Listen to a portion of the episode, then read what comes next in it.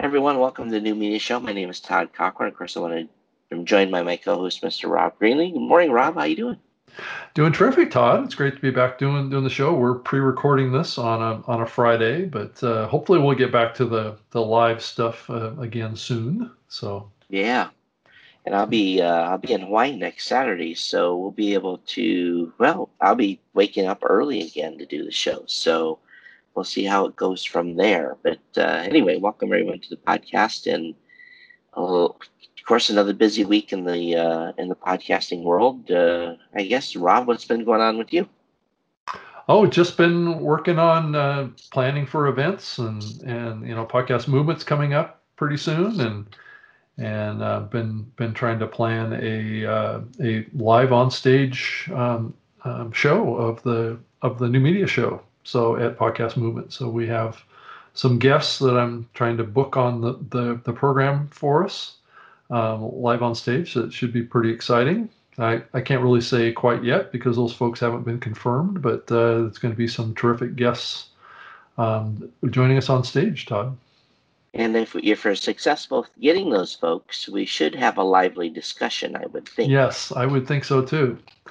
Because the whole purpose of this um, This the session was for us to have a couple folks up there that are really at the cutting edge of the podcast medium, and uh, for for a, a a group of us, it's I, I can probably say um, the other person that's going to be joining us.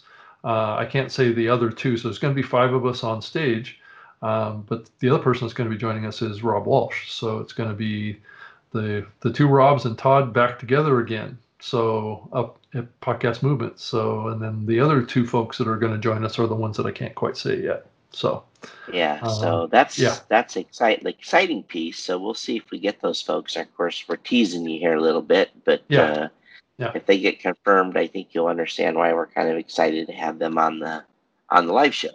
Right. Exactly. So, and it's going to be Thursday, um, August fifteenth. At, I believe four fifteen is when we, we, we start down there on the live stage. It's in the, the main live stage. So it's going to be live streamed video.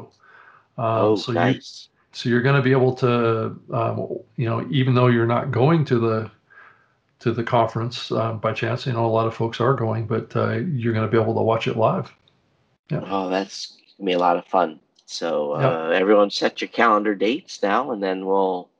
We'll have that uh, prepped and ready for you, and we'll we'll talk about it more as we're getting closer oh, sure. to uh, the time frame here.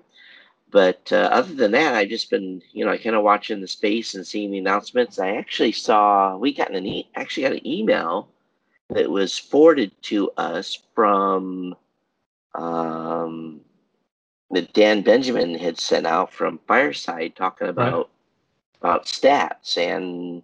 Mm-hmm. It looked to me like Dan was coming around to the I A B stuff.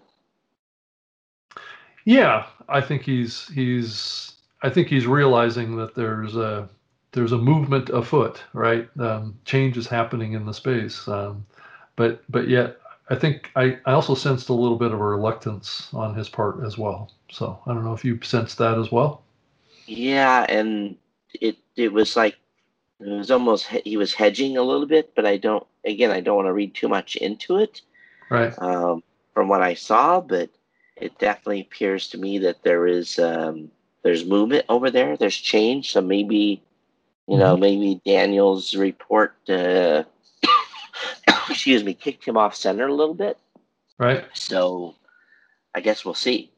Yeah, exactly. And I, and like we've said before on the show, I think we need to be supportive of um, all these platforms um, really kind of jumping on board and making changes, right, that may be painful um, to to support the I A B v two specifications. I mean, it's it's a big commitment. I mean, Todd, you of anybody knows what kind of a what kind of a commitment it is to to adhere to the certifications um, standards that the I A B has established here.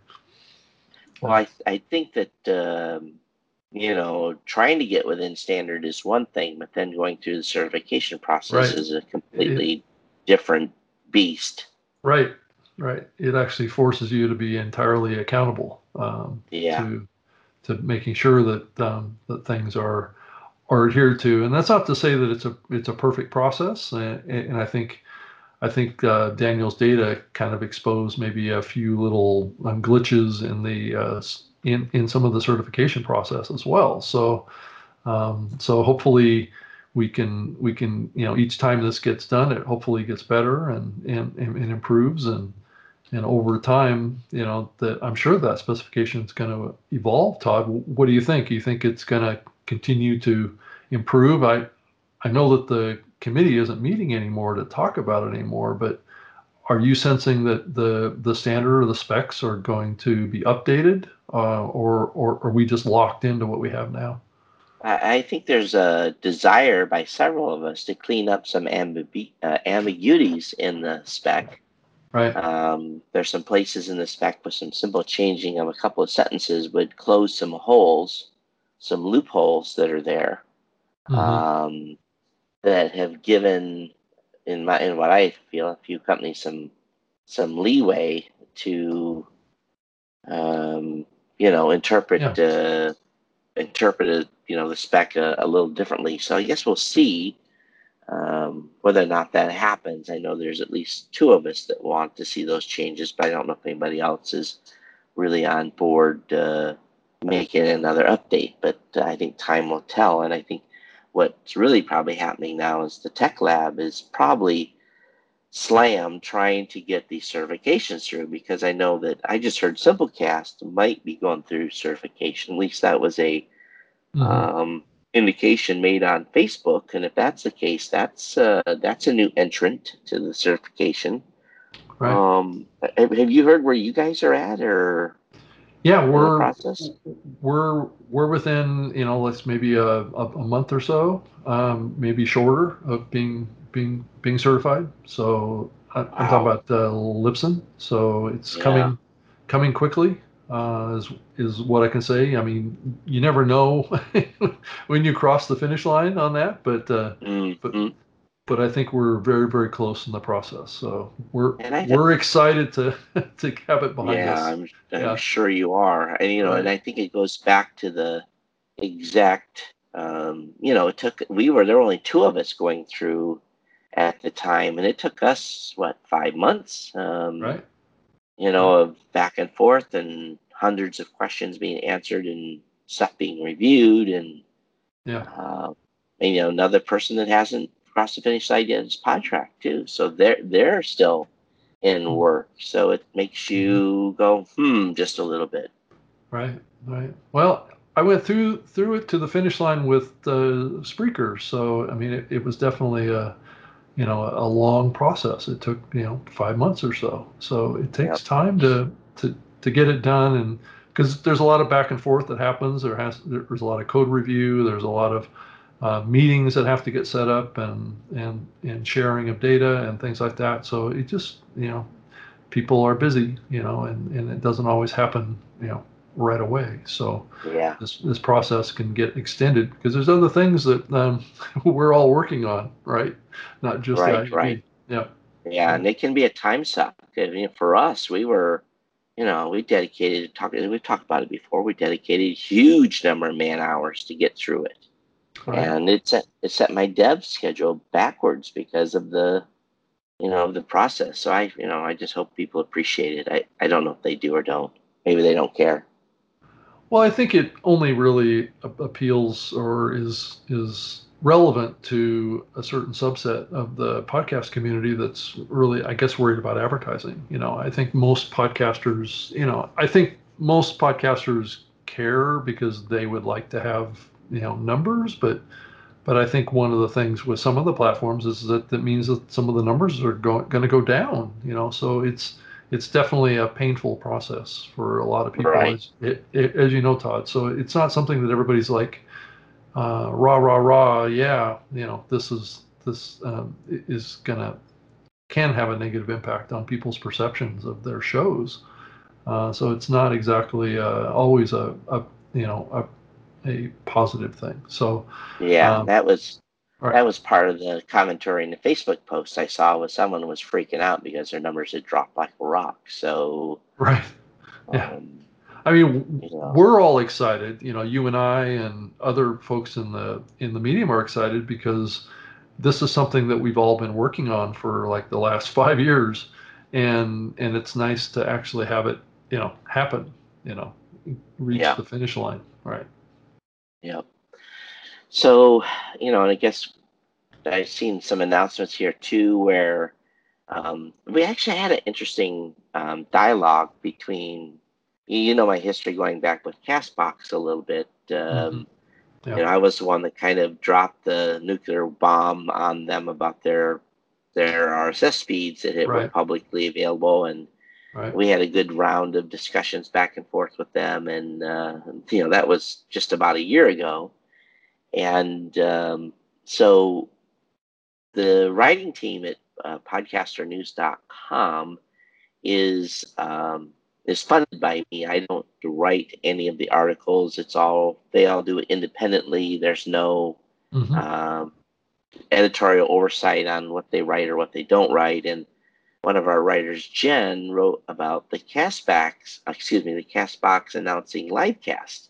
Right. And it went into, you know, pulled information off their product pages and talked about this digital token they're going to have and this cryptocurrency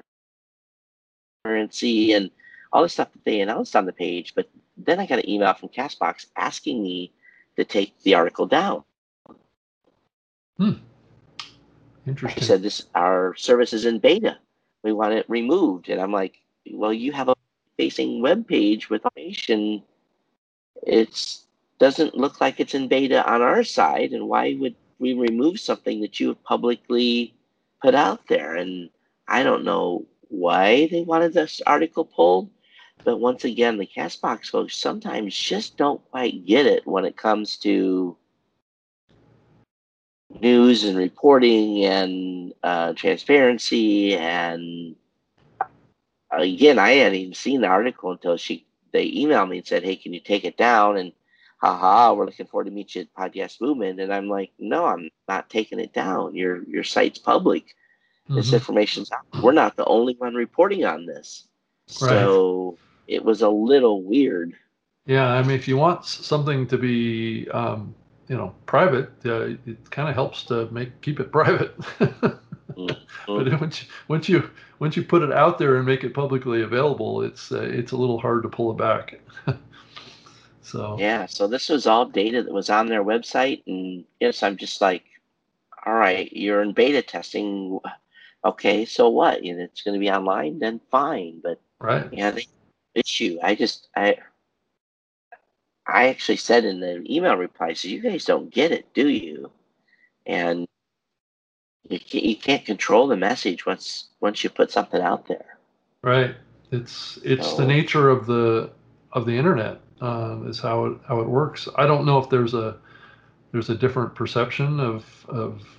Uh, you know, it was probably okay for them to make it public, but it's not okay for anybody else to talk about it, I guess, is yeah. what it comes down to. Is there a disconnect there in the perceptions of, of how how things work? Um, I don't know.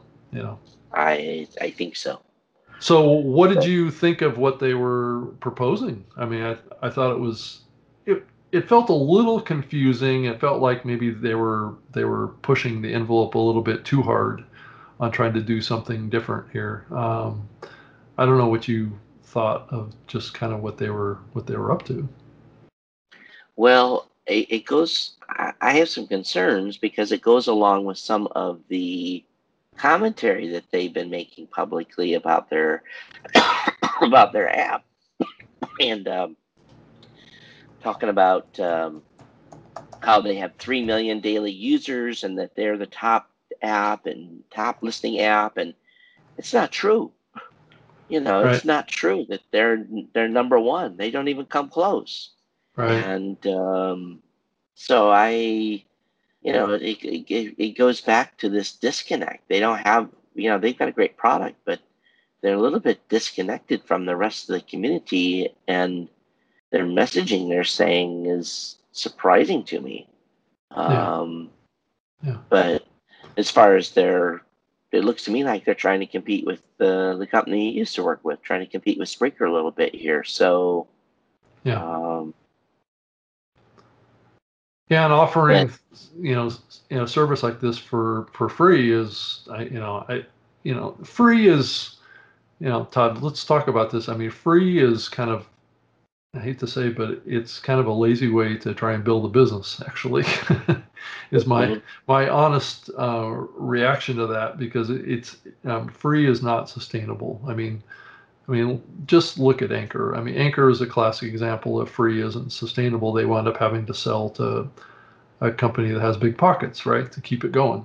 So um, that's that's you know, you really can't build a model on free and expect to have something that's um, that's going to be around, you know, for long periods of time, like our our companies have, uh, whether it be Spreaker or Lipson or or Blueberry or Raw Voice. I mean, those companies have been around for ten plus years because they built real business models, you know, that had value, that exchanged for some sort of currency. And I guess, um, you know, free is comes with a lot of a lot of risk for the content creator. But if you watch the interview with their C E O, Renee Wang, right. She was in Hong Kong. There's definitely, I, I question, you know, do they really get it? Are they another Chinese company that doesn't, you know, and it's maybe like this messaging, you know, right. Maybe they're fully expecting the press to be compliant because they're in, they're in China. Maybe that's what the press is. Maybe they're compliant in China. I don't know.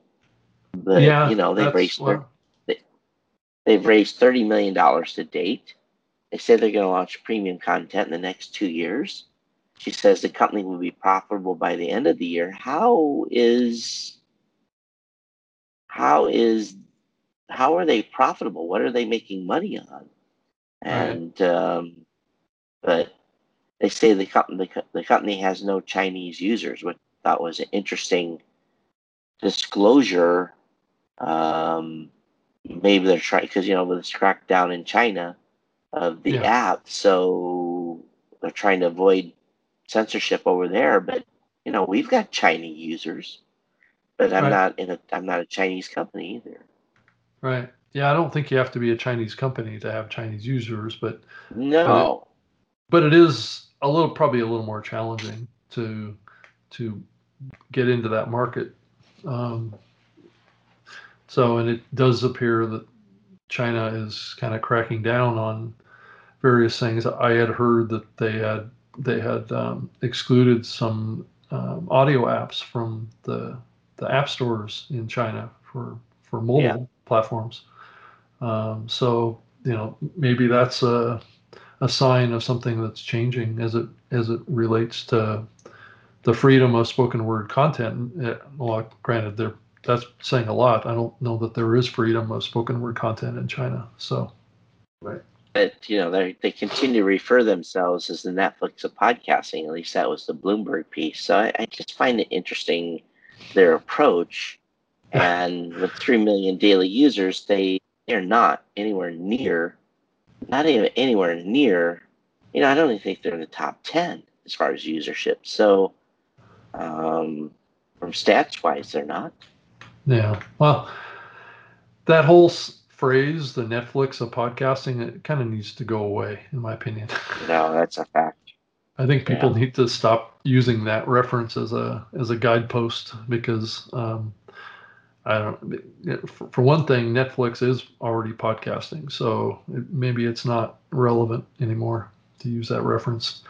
I think it has more to do with the business model of it.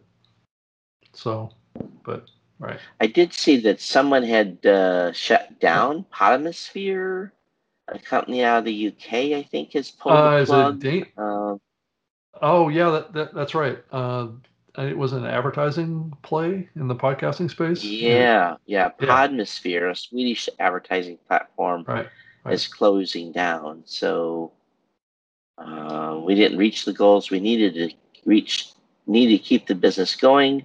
So I don't know how many people are actually using the service over there. Um, my my assumption is that their numbers are. It's. I think that market is pretty tough for podcast advertising still. So. Yeah. That, I mean, Europe is still not booming with podcast advertising quite yet. But they lasted, let's see, February, March, April, May, June. They lasted six months. So uh, mm-hmm. they launched in February. So, you know, here today, gone tomorrow type of deal. That's that's about how how long um, cash funding will take you on a company. Well, that's probably true, too. Right. So, right. yeah. Unfortunately. So anyway, another was, company goes down, was, right? Yeah. Yeah. And I don't even know if they really got started, but because I didn't hear too much from them and or hear from them at all. Yeah, I didn't know really. I, I'd never even heard of them before. Yeah. So, Rob, have you heard about these one-star reviews that have been going on out in the podcasting space? Yeah, it's it's really kind of a kind of an odd thing that people are kind of, you know, fighting amongst each other or trying to take down other shows or give them bad bad reviews, but uh, but. Is it really, really very important, Todd? What do you think? Yeah, I, I, again, I I was going to look it up, but I haven't done so in months. I was going to look and see how many one-star reviews we had as a show. But um, apparently there was a, a show out there that was um, a true crime uh, podcast, and they were mm-hmm. they received like two hundred fifty one-star reviews, which was assumed it was done by a bot. And someone paid for the bot, and there's suspicion on who paid for the bot. But yet it does appear that Apple did remove those one-star reviews without commentary. So the, really the question then is, is, you know, is this just a harassment technique? Because uh, I really don't think it's going to affect a show's listenership. I know some people really get freaked out about their reviews, uh, but I don't think people find podcasts because of podcast reviews. Yeah, it's not a very relevant um, thing for ratings or anything like that. I don't even think it's it's calculated in Apple's um, judgment on, you know, ranking a podcast or anything like that. I think a lot of people think it is, but I'm not sure it really matters at all. Well, we we've had um, five ratings, and we're at four point two. We're a four point two percent show. Oh, and we've okay. had. Uh, We've had uh, four five-star and one one-star, so somebody didn't like us. There's always going to be one, right, that doesn't like you mm-hmm. every every time. But I guess the, there is a person that's suspected in um, in buying those those low reviews, and it's uh, it's somebody that's associated with another podcast. So well, so. I don't want to go into names, but you know, I I don't. Fully, uh, it seems pretty petty to me. All right. I don't know if it's a personal thing or if it's just a competitive thing. I, it's hard to know here, but yeah, it it is. But um, it is kind of curious um, that they would do this. But right. Again, if you have, don't freak out, folks. If you have a, uh, um, you know, if you have a somebody comes in and gives you one star review, you know, look at that and take it on board. But there's always going to be a few haters out there no matter what. Um, but I don't think it's going to affect your, your audience listenership at all, to be quite frank, because right. it's not the way people discover podcasts. Right, right. And, you know, and it does kind of raise a, raise another topic of, uh, of podcast hosts and co-hosts, um, getting in fights and feuds, and I think we've maybe mentioned this in the past too, but um, people don't always get along. No, and it can get very, it can get very nasty. Um, yes, it can. very, very get very nasty. So yeah. uh, people have to be, um, yeah, yeah. And when it does, sometimes the uh, podcast hosts are the ones that are in the middle. Right. I've been pulled into uh, feuds before, too. Personal attacks on podcasts and people wanting to to claim defamation of their character, you know, that kind of stuff. So yeah. Right. And, of course, I've, I've been threatened to be sued a few times myself. Right. I think you do have to be a little careful because people can be a little a little litigious at times. There, there are people out there that are like that. Um, mm-hmm. So you do need to be careful on how far you go uh, trashing anybody on your podcast would be my recommendation. So what do you think about this announcement from Stitcher and Wondery about their expansion into the U K? Well, I'm not surprised. You know, th- th- there's been examples of this in the past, and maybe this is this is a way those markets can can grow a little quicker, is to have these companies um, start focusing on uh, these these European markets more around content and getting some visibility and and and, and growing. You know, it, it's it's only going to help, because you know I'm I'm not always one hundred percent sure that all these um, overseas markets and countries are going to grow organically without, you know, some people coming into those markets that have some experience and some basis for creating content that maybe can be um, produced there, that maybe listened to in, in other countries, not just in, in that country. So, and I think that's what you tend to, you tend to see with content that's produced in other countries around the world, is that they, they tend to be local language, um, and they tend to have a very small audience opportunity because they're done in the local language. Um, so, and I guess that is one of the the, the issues, really, I, I guess, is, you know, uh, English is the, the language of podcasting. And I guess um, if you look at it from a global perspective, and I hate to say that um, as a as kind of a negative thing for other co- countries' languages around the world, but um, it it there is some truth to it, and I'm just trying to be honest about it, that the opportunity for local language content can be a little bit more limiting um, than than those countries producing English um, content. Um, but there is certainly, like, Spanish Um, is a is a language that has a, a large enough population base globally that uh, I, I think has legs um, at a much higher level. But once you get into, like, German and or or you know Danish or some of these smaller languages, the opportunity becomes a little smaller. Yeah. Moving on to a little different topic here. Uh... Nielsen is trying to put their foot back in the door again in podcasting. Yes, they and, are. Uh, so they've launched this uh, podcast listener buying power service. That's big words there, but you know, I I, I kind of chuckle about this a little bit, because the headline of this was is podcasters need more data about their audience. And I'm like, we do. Um, right. Don't we know our audiences pretty well already? Yeah, I think that Nielsen wants to find a place um, here, and some podcasting companies are are partnering with Nielsen to get cutting edge data, I guess, on what's going on uh, around the nexus of audiences and um, and brands and, and product categories, and trying to map those those effectiveness relationships at a, at, at a deeper level. And I guess one of the the the downsides that of the Nielsen stuff has been is that it, it it's not uh, it hasn't been done at the uh, at the show level, right? It's been done kind of at a broader broader level, um, but then you get into this area of you know privacy and tapping into to too much granular data on on audiences, and and you start walking you know a pretty tightrope. Um, But but I know that the advertisers want um, this data, and that's what Nielsen is trying to tap into.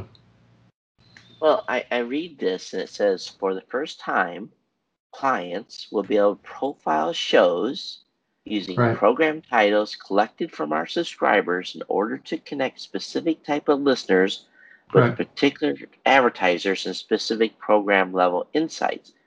Right. Uh... Okay. Um, right. So they're going to call someone and say, "Hey, have you listened to the New Media Show?" Is that what they're going to do? I it it appears that that's what they're trying to. That's that's been flagged to them as one of the, one of the weaknesses that they've had with their research, is that it, it, it hasn't been show level focused enough. Um, so and, and that's I think what they're this gonna... is this is a reaction to that. Okay, so you're going to call some average Joe on the street and say, "Have you listened to the New Media Show?" And they're going to like, "Get out of here!" You know, they're yeah. going to like, "What's that?" What? Right? Yeah. Right. Exactly. Um, so it's only going to cater to the shows that are really big, right? See, it uses targeted questions on podcast listening with more than twelve podcast genres, over two thousand retail slash plan-to-buy categories, and hundreds of advertisers with specific brands. Blah, blah, blah, blah, blah. These easy-use reports are generated from web-based software and have a two-time-per-year data release. So this is some of their same reporting that they've done in the past. Um, this is not new. So I'm just, it sounds weird to me. I, I, I don't know. Um, it, I wonder how much money they're spending to get data they probably already have on all the shows that are... Um, you know, running in their in their stables, because, you know, the individual podcaster should be able to tell you the profile of their listeners, because it's right. very simple to add. Well, yeah, I mean, podcasters have been doing their own research of their audiences for, for years, right? So, you know, they just put out a little survey, and people anonymous, you know, anonymously fill out the survey, and that gives them some. some demographic information, and maybe some a little bit of, you know, psychographic information, and that's what they use to to show to advertisers. Mm-hmm. And it's kind of an opt-in thing too, so it's it's not like you're you're stealing that information from your listeners somehow. The listeners are participating, so which is better. Yeah, but it does. I look like a lot of the big names in podcasting on the advertising and um, network side. Like, I, you know, iHeart is involved in this. Cumulus Media, you know, with Westwood One. Um, AdLarge Media is, you know, is mentioned in the press release as well. And Cadence thirteen, Midroll. Um, all these folks that are big into the advertising and content creation sides are are involved. Yeah. Well, it's uh, it's an interesting move, and uh, I don't think I'd have spent my money there, to be honest with you. So, yeah. yeah. Well, I guess there's a place for it, and there there appears to be participation from the the medium. I mean, I'm I'm interested to learn more about it myself, and I know uh, uh, Nielsen is sending us information about this stuff. Um, I you know I haven't spent a lot of time with it yet, um, but. Maybe there's something to it, Todd. I don't know. Yeah, I'll there have is to dig some. Into uh, it more. Yeah, yeah. There is some rumors on i O S thirteen though that there it appears that the podcast play app will be front and center, right on the main homepage of. Oh yeah, right. When you, so that is huge. Mm-hmm. Um, that's right there, front and center.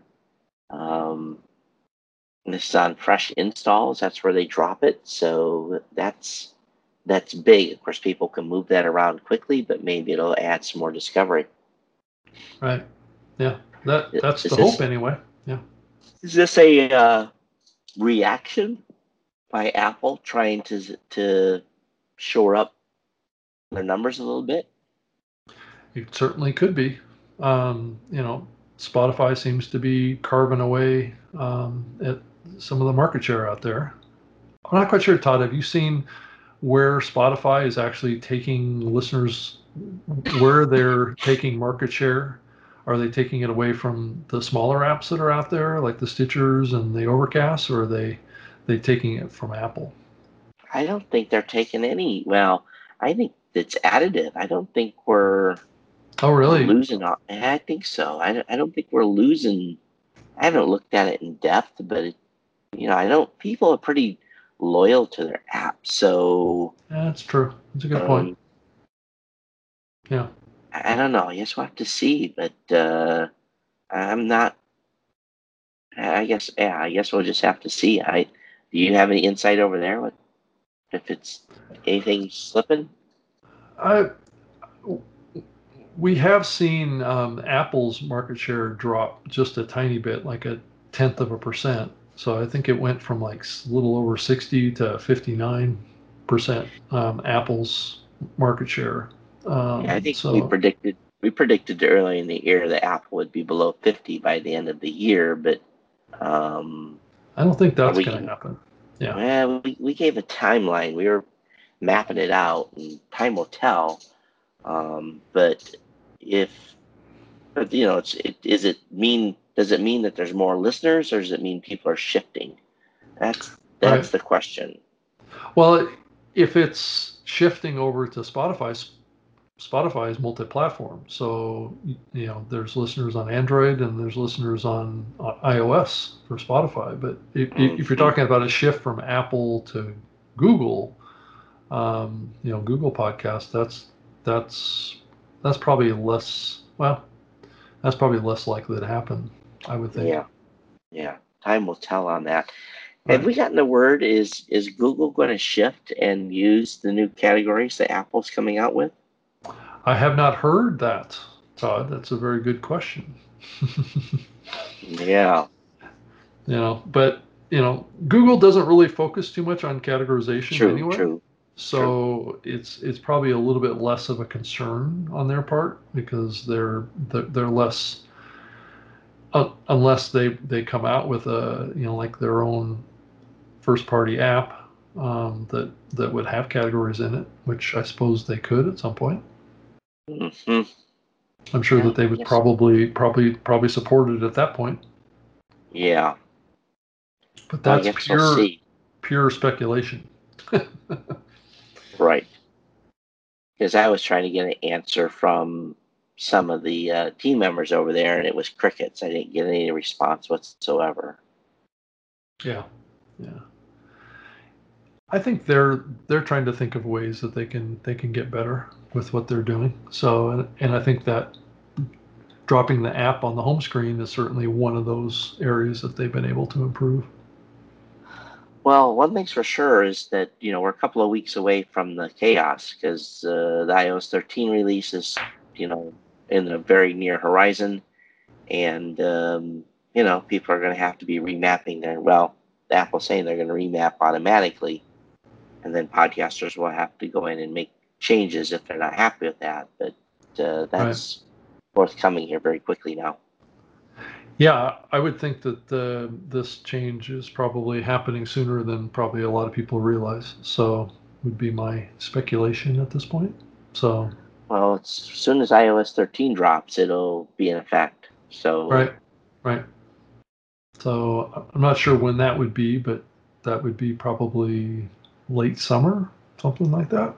Yeah, yeah. If it's, you know, if, and if you look at previous years' uh, drop dates, they've all dropped within a couple of weeks of, uh, you know, of, of one another. If you look at i O S twelve, um, it came out on September seventeenth.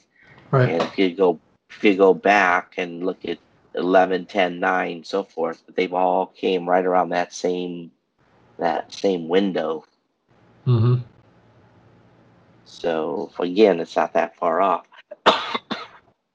No, that's true. Yeah, that is definitely definitely true. I also noticed that um, VoxNest came out with uh, some some research as well um, on data on. Um, different categories of content um, mm. that is basically when when people are actually listening um, to different different genres of content.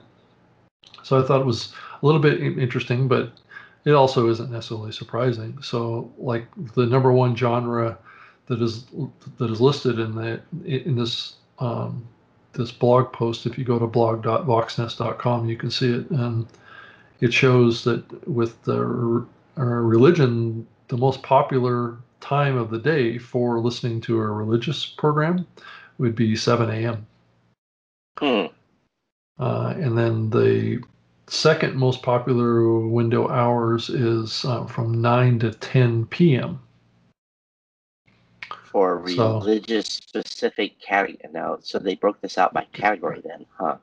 By by content category, and in just in the U S. Mm. So, and I, you know, it's probably a, a there's probably a little bit of a demographic mapping there involved in these slight differences, and it's like the sports here, which was um, also seven a m was the most popular hour for for listening to sports programs. And then uh, well, you know. five, and then five p.m. is the is the second most popular hour. Huh. So that would be on the that'd be on the commute, right? Yeah. One thing that I did was I knew that um, when I started doing my show, of course, doing it out of Hawaii, I had to have the show up um, by about ten p.m. That would be uh, four a.m. Eastern, because I wanted to make sure that I would be, um, in the early days, people were still, you know, before the phone, uh, you know, came into existence, people would still be syncing at uh, four, five, and six a.m. And uh, I would be on there, um, have an updated show that, that morning, because their phone would still, again, when we were manually syncing with the cable. Um, mm-hmm. When I first came out, I wanted to make sure that the show was out to meet people's sync times. Now that's not really a, a um, you know, a necessary thing, because, you know, the podcast app just grabbed the show immediately almost when the show's released, right, no matter what time it comes out. So the uh, for me, uh, I've always still wanted to have that show or the episode out in the morning time frame. Right. Uh, so people can listen bell. on their way to work or whatever, right? Yeah. In their yeah. in their morning morning commute. I think seven a.m. is a makes a lot of sense, because I think that's that's when a lot of people leave their homes to drive to work to try and get to work by eight or eight yeah. thirty or or nine, yep. right? Yeah. So I think it makes a lot of sense. And then the five o'clock time uh, is when people oftentimes leave work to head home. So yeah, therein lies the two, you know, the. This theory of, you know, where people have said you should have a twenty-minute show, twenty-minute commute. Well, we know that that's not necessarily the case, but because people listen to shows of all varying lengths, but it does right. show that people may drop off and then pick the show back up late in the afternoon. Right. And so they could listen to the first half of the show or the first twenty-five minutes. I mean, if if you look at the, the data, some of the most popular show, most of the most popular shows are at least fifty minutes long. So you think mm-hmm. about twenty-five minute commute twice. So people maybe listen to half of the program on the way to work and then the other half on the way home. So um, that's certainly, that's speculation on my part, but it certainly, the data kind of aligns with that. That's something I haven't looked at recently is we, we track by hour. Um, for the first mm-hmm. uh, ten days an episode is out, we give the podcaster the breakdown on, you know, when the show is downloaded by hour. So mm-hmm. I should look at, go back and look at that. But again, that doesn't necessarily mean listen. So how did VoxNest get this listen data? Did they pull that from the website players or from an Probably. app? Or were... Yeah, I would think it was pulled. pulled off of their own platform, their own listening platform. Yeah. Would be yeah. my my guess of where this comes from. Plus Do also, you know, I don't think that they're, well, you could probably calculate um, what the time of the day is when a download is initiated.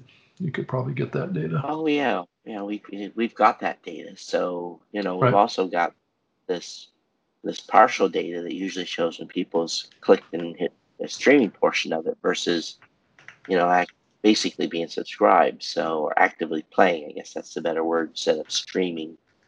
Right. One other little little breakdown in this data that I thought was kind of kind of interesting was the the top genres. Right. Um, in the U S, the number one genre was religion. The number two one was culture, and the third one is sports. The fourth one is history, which I thought was interesting. The fifth one is news and uh, news and information. So that that encompasses a lot of different types of programs. But in Europe, the number one category based on, you know, Spreaker anyway, is business. And the number two is culture. Number three is psychology. Number four is history. And number five is education. So it does kind of speak to how the culture is a little different between Europe and the U S. Yeah, they got a star beside these. I was going to look and see what the subnote was, and I can't find it on the webpage. Mm-hmm. Um, hmm. yeah, right. I can't find the subnote that they they starred culture in both of those Europe and U S category listings. So, hmm. Mm, yeah. Oh, wait, wait. It says, because the category culture is pretty vague, when it should have been divided on types of podcasts found within this category, found within top five podcasts in U S culture category, Southern Fried, True Crime, True Murder, The Most Shocking Killers. In the same vein, two of the top five casts in the Europe uh, culture category are Crematorium and Those Conspiracy Guys. Okay. While okay. the category has a large scope of topics, it's clear to see the True Crime podcast, no surprise here, makes up a second piece of the category and contribute to its popular in both the U S and Europe. But with this new category shakeout that we're about to see, uh, some of the stuff's going to move around. Yeah, it is, and it may get actually kind of cleaner and more clarified for for some of these genre categories too, and and and we may see this top five list um, adjust accordingly. Yeah, one would expect it to, I would think. Yep, yep. It's like I have a hard time thinking that business is the number one category in Europe, but I guess if you think about it, you know, um, maybe there's there's more of a focus on the education side, and business podcast is a little bit more on the education side. Culture is more of the entertainment side, right? Um, psychology is a, is a little more of a learning thing as well. And same with the history stuff, which I, I, I would say that Europe is very much focused on. History is very important, and in the education category is certainly as strong from a cultural perspective in, in, in Europe as well. So I think th- these are mirror reflections of of the priorities. Yeah. So there should come as no shock, but um, if we're done with this topic, I got a I got a little yeah. bit of a laugh out of something. FeedBurner, oh my mm-hmm. God, uh, they're in the news. Has oh, posted really? uh, a short blog making the withdrawal of their quote-unquote, my brand service. And this was a way to run uh, FeedBurner R S S feeds on your own domain. A lot of people did that in the early days. So I wonder how many people um, still are, have one of those uh, my brand uh, R S S feeds from FeedBurner. And, of course, the copyright assigned on that page is from two thousand eight. Oh, and really? It links a blog that Google closed in two thousand twelve. So um it's kind of funny um, that that um, you know is being announced as a service that they're they're removing, because what it really was, folks, is you were able to have a subdomain um, map to uh, FeedBurner would be like r s s dot your your domain dot com, and mm-hmm. that r s s dot your domain dot com was tied to FeedBurner.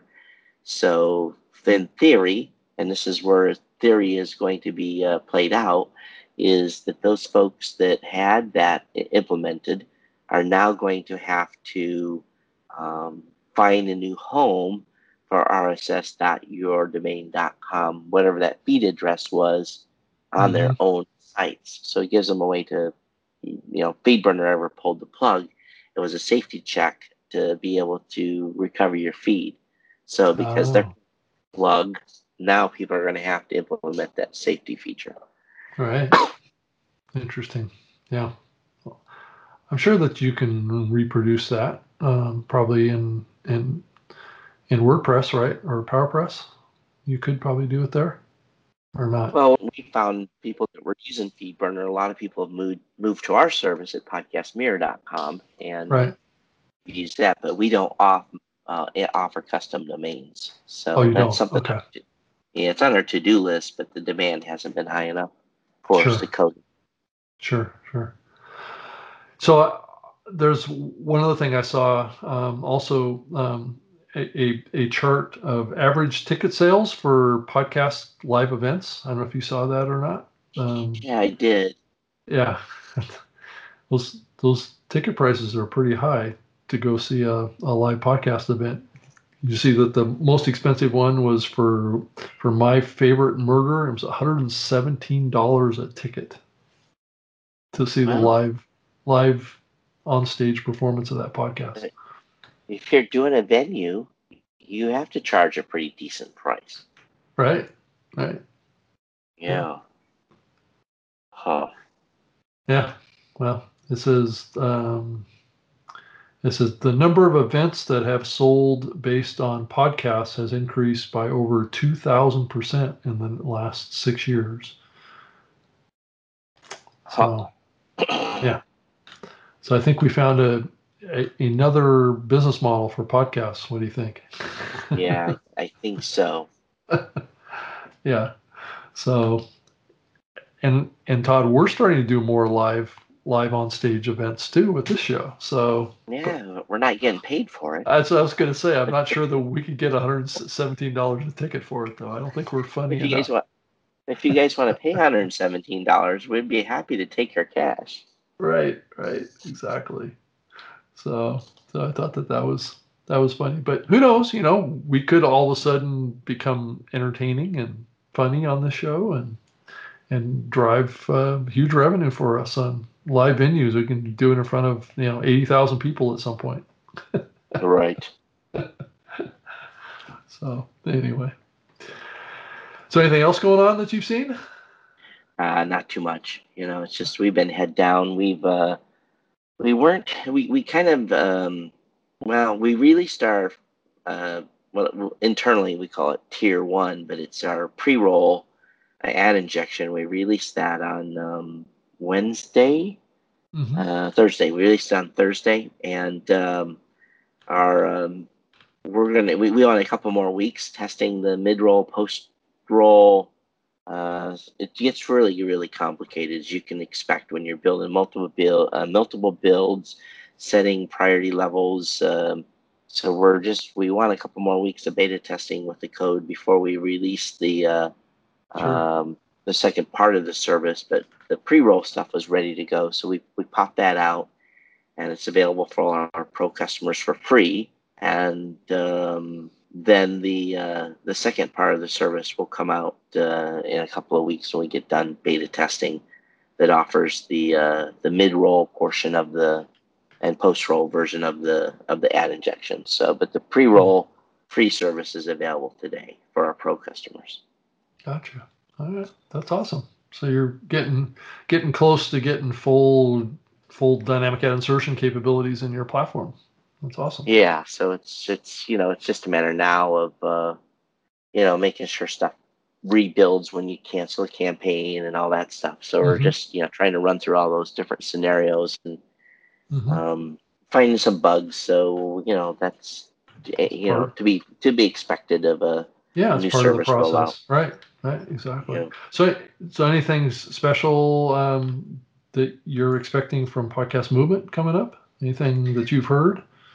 Um, I'm hearing that there's going to be significant attendance by the folks from Podcast One. Yes, I have. I have heard that as well. Yes. So Norm, that um, Norm, struck me Norm, as funny. Norm Pattis is going to be there. He is. He is going to be there. And so is Rob Sest- uh, Sesternino is going to be there too. It's been a. It's hmm. been a few years since Rob has been to uh, Podcast Movement. So, so what does that uh, tell you? Hmm, it just tells me that the event has reached a certain scale, and um, Norm thinks that it's a it's a priority event for him and his company. Is what it means. Do you think they're shilling for shows because they've lost some shows, or what do you think? I just think that you know they want to maintain their their their brand and their place in the market, and that's one one way to to keep some visibility for them. But are they, do they deal with any podcasters on the, you know, they're dealing mostly with celebrity shows. Are they? Yeah. Well, I mean, I don't think that they're, they're hosting that many more shows than they always have. You know, I think they've, they're still in the two hundred range probably, but it cycles yeah. through pretty, you know, those shows cycle through the platform. So, yeah. Well, it'd be interesting to see, uh, see, uh, see him then. Hmm. Right. Right, and the message so, he's bringing. Yeah. So they have a they have a booth. I don't know about that. I haven't seen whether they have a booth or not, but but I know Norm is going to be on stage with uh, Rob, um, doing a session. So, so he's going to be. Which Rob? You know, uh, Rob's sister, uh, Rob Walsh. Rob's, Rob Rob Sesternino.